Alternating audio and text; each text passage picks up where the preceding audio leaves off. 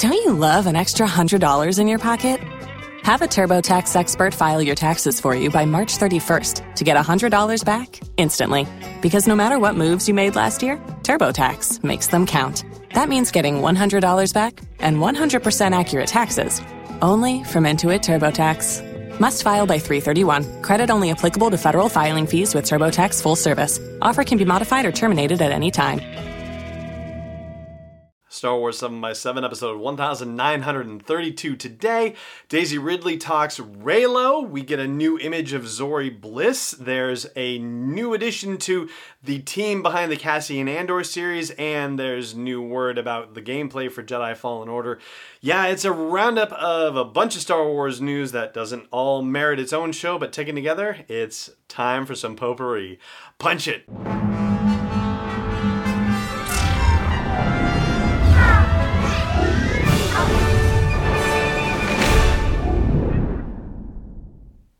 Hey, Rebel Rouser. I'm Allen Voivod, and this is Star Wars 7 by 7 Thank you so much for joining me for this episode. So, let's start off with the rise of Skywalker news. And both of these tidbits come from Entertainment Weekly. I should mention that Entertainment Weekly actually did a fall movie preview. It's on their website. It looks like a big feature on there, but as far as there being anything specific and special about the rise of Skywalker, well, no. Sadly, that is not the case. But there have been dribs and drabs of new information appearing on Entertainment Weekly's website, two of which we're going to talk about here.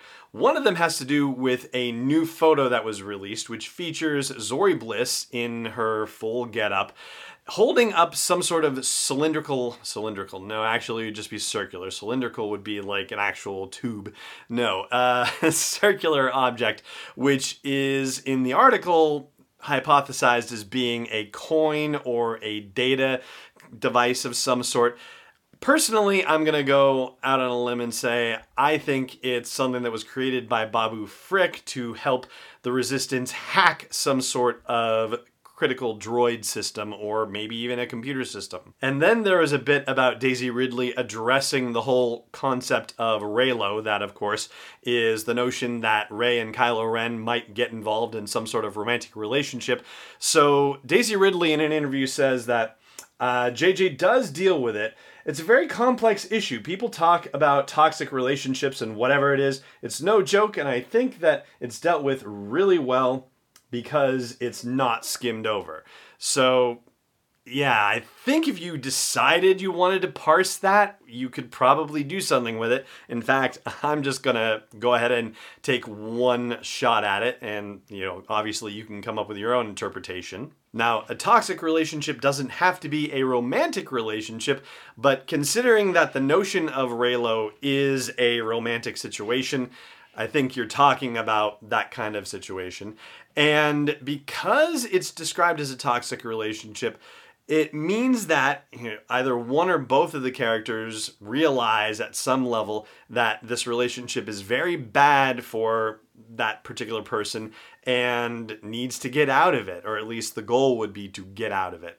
So, yeah, I don't think that necessarily bodes well for the notion of Rey and Kylo Ren ultimately ending up as a romantic couple at the end of this story, but again, up to your own interpretation. Meanwhile, Esquire magazine, Esquire magazine of all places, a men's style and culture magazine, kind of unusual for them to be reporting on Jedi Fallen Order, but they have been reporting on Star Wars stuff. You know, I I need to find a better word, a more polite word than clickbait, but they have been producing a lot of clickbaity like articles on Star Wars related rumors and leaks and spoilers and whatnot.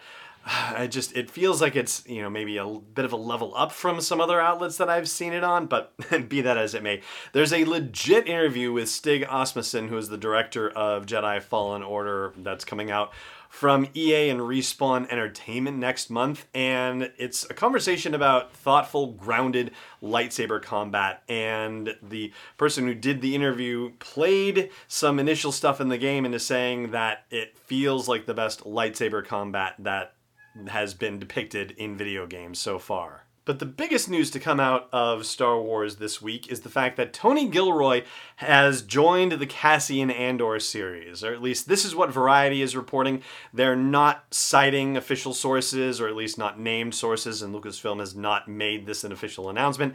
So you do have to kind of take it with a grain of salt, but stuff like Variety and the Hollywood Reporter, like these industry trade publications, that's about as reliable an unnamed source situation as you're going to get. So, Tony Gilroy now joining the Cassian Andor series, and Stephen Schiff, who is the showrunner and former showrunner for The Americans, which was a very successful spy drama TV show, he's still on board. He is still the showrunner, but Tony Gilroy is coming on to write a pilot episode and to direct several episodes of the series.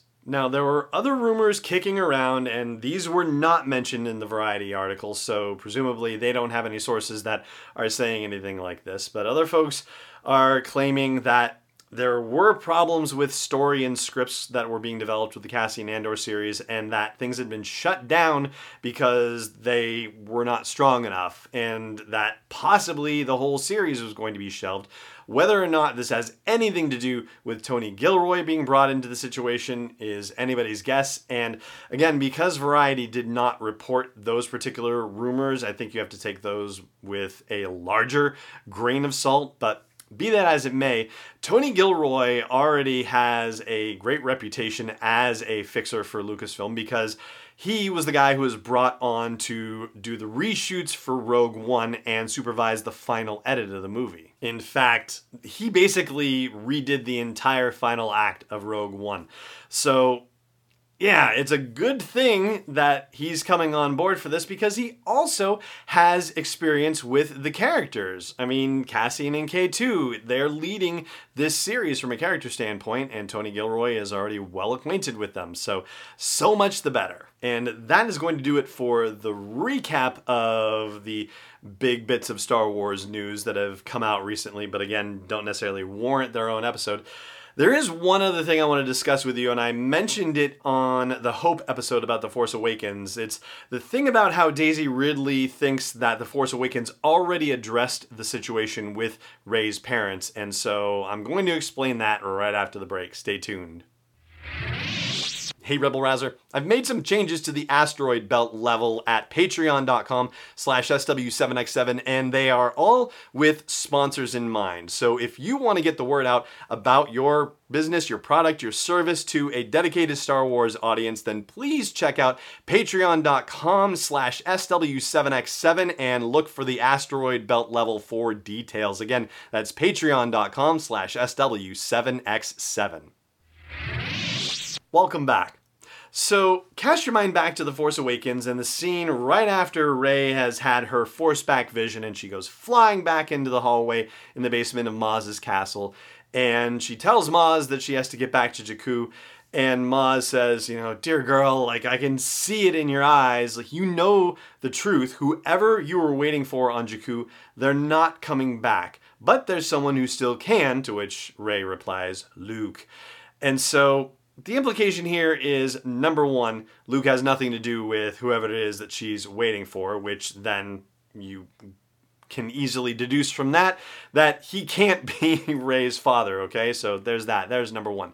Number two, the suggestion that Rey's parents are, you know, either dead or are so far gone that they are completely out of the picture and have nothing to do with who she is or, you know, anything like that that is pretty strongly suggested by that set of dialogue. And so when Daisy Ridley says, "Yeah, I thought this was all settled in The Force Awakens," that, you know, her parents were gone, that they're really not a part of the story. And essentially that same thing is reinforced by Ben Solo when they have that interaction in The Last Jedi. So J.J. Abrams can tell us that there is more to the story and that he's going to honor what came before, but he's already basically said the same thing in The Force Awakens that Rian Johnson said in The Last Jedi. And so ultimately, whatever there is that's more to the story is just going to bring Rey closure for her own benefit because the most difficult thing that she could have faced was finding out that she is really truly alone in the galaxy and that you know there is no connection to anyone else out there and so you know to face that and to get closure on that I mean, I think that's the direction this is heading. My two cents. Share your two cents with me wherever you catch this episode or at sw7x7.com. And that is going to do it for this episode of the show. Thank you so much for joining me for it, as always. And may the force be with you, wherever in the world you may be podcast is not endorsed or sponsored yet by Lucasfilm Limited, Disney, or 20th Century Fox. It is intended for entertainment and information purposes only. Star Wars, the Star Wars logo, all names and pictures of Star Wars characters, vehicles, and any other related Star Wars items are registered trademarks and or copyrights of Lucasfilm Limited or their respective trademark and copyright holders. May the force be with them. All original content is copyright 2019 by Star Wars 7x7. We hope you love it.